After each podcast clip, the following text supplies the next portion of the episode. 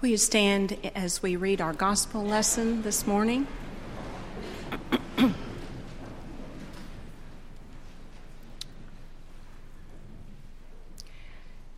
Now, every year, Jesus' parents went to Jerusalem for the festival of the Passover.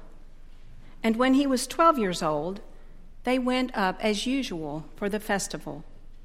When the festival was ended and they started to return, the boy Jesus stayed behind in Jerusalem, but his parents did not know it. Assuming that Jesus was in the group of travelers, they went a day's journey. And then they started to look for him among their relatives and friends. And when they did not find him, they returned to Jerusalem to search for him. After three days, they found him in the temple, sitting among the teachers, listening to them and asking questions. And all who heard him were amazed at his understanding and his answers. When his parents saw him, they were astonished. And his mother said to him, "Child, why have you treated us like this? Look, your father and I have been searching for you in great anxiety." He said to them, "Why are you searching for me? Did you not know that I must be in my Father's house?" But they did not understand what he said to them. And then he went down with them and came to Nazareth and was obedient to them. And his mother Mary treasured all these things in her heart. And Jesus increased in wisdom and in years and in divine and human favor. This is the word of the Lord.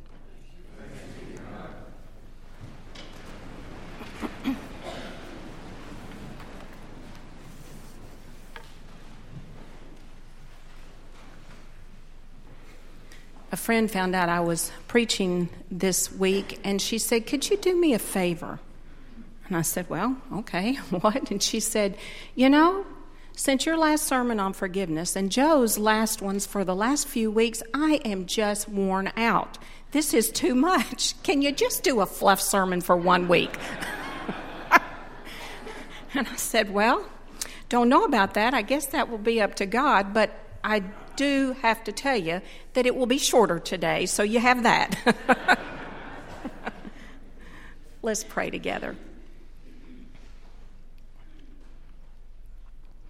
God, who is mystery and yet dwells among us, we recognize your presence this day, and we ask that you open our hearts and our ears so that we might hear what you would have to teach us, and we too might be about your business in this new year. For it's in Christ's name that we pray. Amen. It seems rather odd that less than a week ago we were in this very room anticipating the birth of the Christ child, and now the gifts have all been opened. Decorations are starting to come down, and we're off to other things. We've barely had time to hold the baby or to truly contemplate the significance of this miraculous birth. But in our text today, Luke thrusts us ahead in the life of Jesus to his teenage years. We go from the manger to seeing a twelve-year-old boy traveling with his parents to a religious festival in Jerusalem. We've not had a chance to really see the developmental stages of Jesus along the way, of Jesus learning to walk and talk and grow into a young man. All we have is the verse that was before the reading today that says, "And the child grew and became strong and filled with wisdom, and the favor of God was on him." So here we are, with the gospel's first view of Jesus since his birth. Luke tells us his family has traveled to Jerusalem to worship in the temple and to attend the festivities associated with Passover. Jesus has grown up in a good Jewish home where traditions and rituals were observed. His family had participated once again this season at the temple, and now they were ready to head back home. Friends and family of that day would have traveled together on such an extended journey for the reasons of safety. So I'm sure Jesus' parents thought that he was hanging out with his friends along the way and didn't realize that he was not present until later that evening. They inquired, searched, and came up with nothing. Now, I think as a parent, we have all had those moments when we realized that our child, who we thought was right with us, has strayed away. It sends panic through us. So I'm sure Jesus' parents were quite anxious that they could not find their child. Now, I have to wonder what Mary is thinking at this point. Now, not being irreverent to Mary, but I think she was a good Jewish mother, and maybe she's saying, that boy, what has he put us through? Gossip during the pregnancy, strangers at the birth. Now what? I've lost God's son. Oy vey, what will the cousins think? Mary is always portrayed as such a sweet soul, but, but I have to think that a woman who's been so profoundly used by God has to have a little spunk. And Jesus, what was he thinking? Where was he going to sleep during those three days he was away from his parents? And, and what was he going to eat? He's a growing adolescent boy. And wasn't he worried about being grounded for the rest of his days? At this point in his life journey, Jesus is not only growing and changing physically as an adolescent, but he is realizing that his connection to his earthly parents is changing, and his allegiance has to be with his heavenly Father. And so he is about the business of getting better acquainted with this heavenly parent by listening and learning and exchanging ideas with the teachers in the temple. After three days, Mary and Joseph find Jesus in the temple. And I have to wonder all the places they looked before they made it to the temple.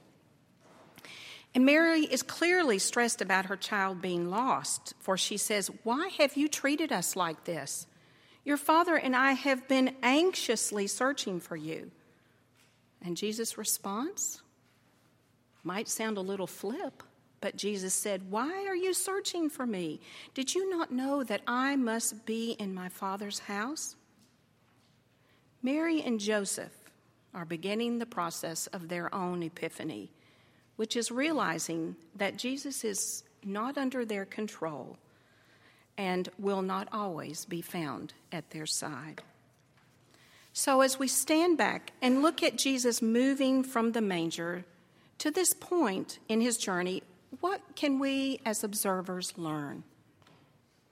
First, I think it's important for us, like Jesus, to understand who we are in relationship to God, to become more in tune with the voice and calling that God has for each of us as we submit ourselves to a greater understanding and relationship with this one who is mystery and yet is Emmanuel.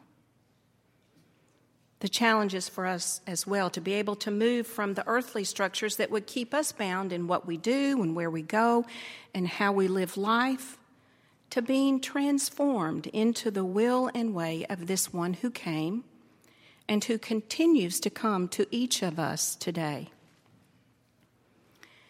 Jesus had to move away from some of the religious traditions that he was taught as a child and see the plan of God in a new and personal way. The traditions that have been passed on to some of us by the church and by our families may not be the message God wants us to claim for our lives today.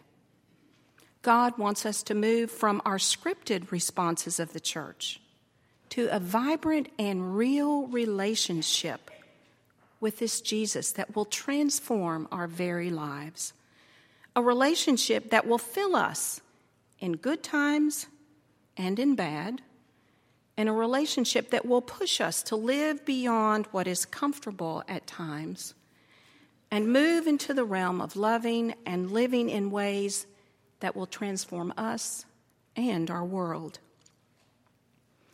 Jesus was learning at the ripe old age of twelve that he needed to begin releasing some things and be about his Father's business. And so Jesus went to the temple and to the elders to learn and listen. And shouldn't that be our business as well? To listen and to seek God in the midst of life? For it's so easy to be about our business and forget to listen and participate in the business that God is calling us to. For being about the Father's business means losing ourselves to the cause of Christ. Jesus' parents presumed him to be lost, but he was right where he needed to be. And it's easy for us in these days to be found by all the things in this world: money, work, busyness, and even good things like family and friends. But we can get lost along the way and forget to be about the Father's business. And so you ask, well, exactly what is this business? Well, I think we have some definite instructions about the big picture, which is to love, to forgive, to extend grace, to take care of the earth and one another, to bring about God's justice here in our world. But the everyday business of what to do can sometimes be a bit more challenging to discern. And that is true for us as individuals and as a church. There is a tale told of a curious monkey from a small African village who was quite quick and quite greedy. You see, the monkey would appear at market day and steal goods from the vendors selling their wares, mangoes, bananas, nuts. The villagers could not stop this little thief because he was so quick, so they decided they would have to meet and figure out what to do about the problem. Well, the wise sage of the village came up with a plan. That night, he cut a hole in the top of a coconut large enough for the monkey's hand to reach in, and at the bottom of the coconut, inside the coconut, he placed peanuts. He put the coconut at the base of the tree and waited patiently. When the monkey woke, he discovered that the coconut was there, and he descended from the tree quickly, and he plunged his hand into the coconut and found a great surprise: peanuts. But he also discovered that to take his hand from the coconut would require that he release this special treat that was hidden in the coconut. And while the greedy monkey struggled to pull out his hand and the peanuts, he was trapped and released at another village. One of the things that I do each year around this time is to think about some goals that I want to set for the new year. I'm not into resolutions because I just can't keep those. So I figure if I do some goals, maybe I'll have better luck. So I try to set goals physically. What do I want to do this year? Emotionally, financially, spiritually. And I set those goals as I start the new year. And as I was contemplating this week what those goals might be for me, I got stuck thinking about the new year coming up for us as a church. And I found myself like the monkey trapped. I was thinking, well, I might as well prepare myself for this to be a really stressful year. With all the changes coming up, new services and schedules, renovations, capital campaign, it's just going to be one thing after the other. And in my grumbling, the Spirit stopped me in my tracks and spoke to me. What if you let go of that negative thinking and looked at this in a new way, Nina? What if you thought about all the ways that God could surprise you in what lies ahead in the new year? What if you looked each day for the miracles that are happening in the midst of our congregation as you move through these changes? What if you trust me more to help bring together the church that I need for the work of love on this corner of Grinstead and Cherokee? Whoa. Well, what if I did do that? What would that look like? And I realized that our reading in Colossians today tells me and you what is needed to be the church that is about the business of God.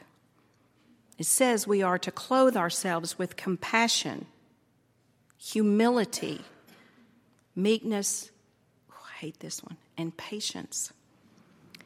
And that we are to forgive each other. And we are to be thankful in all things. We are to teach and admonish one another.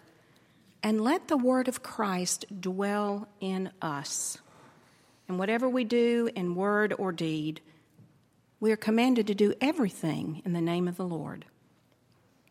Well, there you have it. Simple, right? Well, yes and no. Being in community is certainly a challenging but rewarding task. And being about God's work is going to take all of us working together to be the church that God is calling us to be. It will mean letting go of some things and perhaps picking up new things. It will mean if we that we will all have to pull together in our attendance, in our giving, by volunteering, and by listening to God and to one another.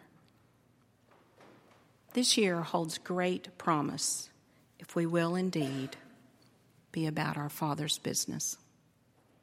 May it be so. Let us pray.